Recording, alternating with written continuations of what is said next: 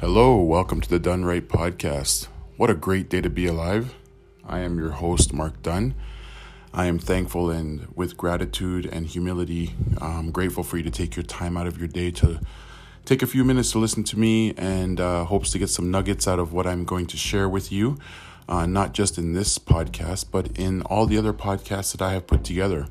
Uh, there are resources for you to listen to, uh, absorb, and take in and share within your network.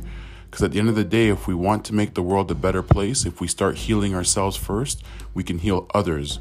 Most importantly, if we have resources that help us individually, then we can share those resources too to make the world a better place. So I appreciate all the support uh, that you do in uh, listening and uh, feel free to share this content within your network. Today, I want to talk about adversity. Adversity is something that is necessary. Why is it necessary? Well, when you look at adversity, it brings out the best out of you, or it brings out the worst out of you out of fear and insecurities and not wanting to change because you have something blocking your progress. Now, those who fear adversity and want to hold back, it may happen for different reasons. Maybe there's a mental block that is associated to a pain, a painful experience uh, associated to a relationship, an upbringing, uh, a circumstance, or a situation, possibly even a life-changing event or a loss, uh, a loss of a loved one.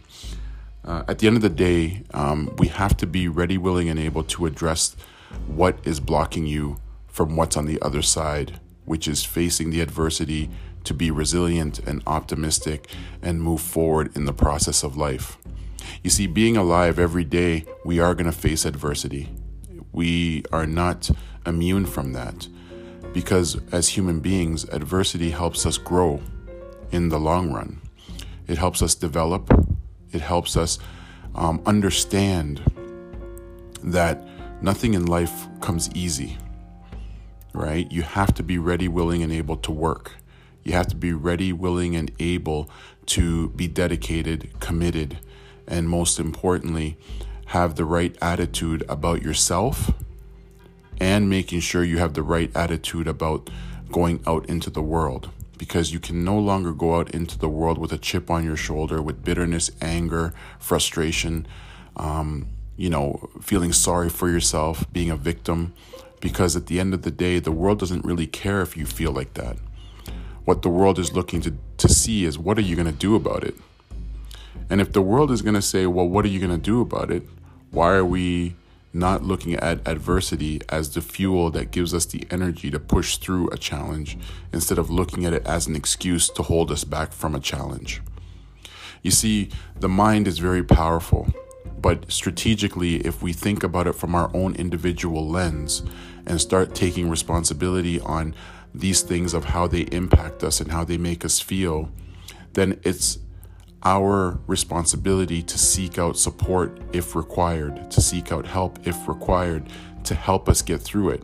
It is your duty and obligation to know that yes, we go through challenges and yes, we go through feelings of sadness and you know, frustration and challenges, but the truth is if we need help to get through it, then we get through it.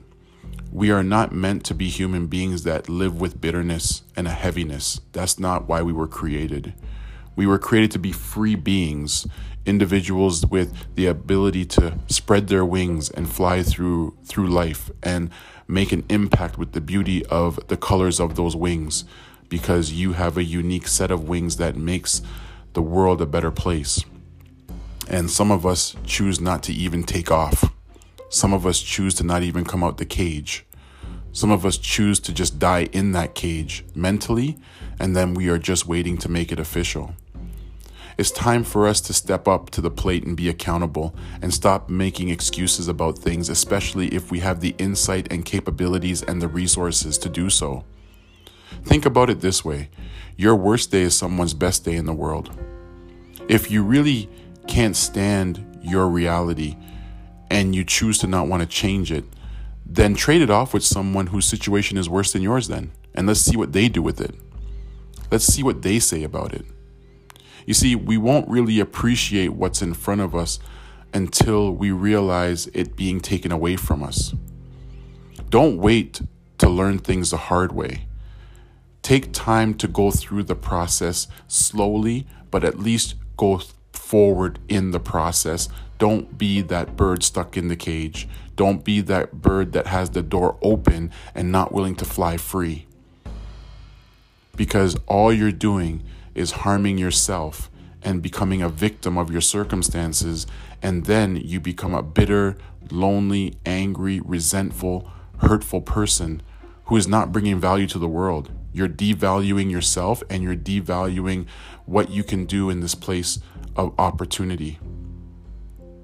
Remember, if you don't like your situation, you can change it. If you don't like the outcome of something, learn from it and change it. But if you don't like it and you're not going to do anything about it, just know that you're in a position that is hurting you and harming you. You have an opportunity to fly. Go spread your wings. Take that chance. Reach out to a support if needed, a counselor if needed, a doctor if needed, a friend, a family member if needed. But go change it. Don't wait and rely on excuses and victimization mentality to infest you to the point that you are crippled by it and you don't move and you become a dark person with a dark cloud of heaviness over you. Yes, we have to go through the darkness to get to the light 100%, but we don't have to stay in the dark.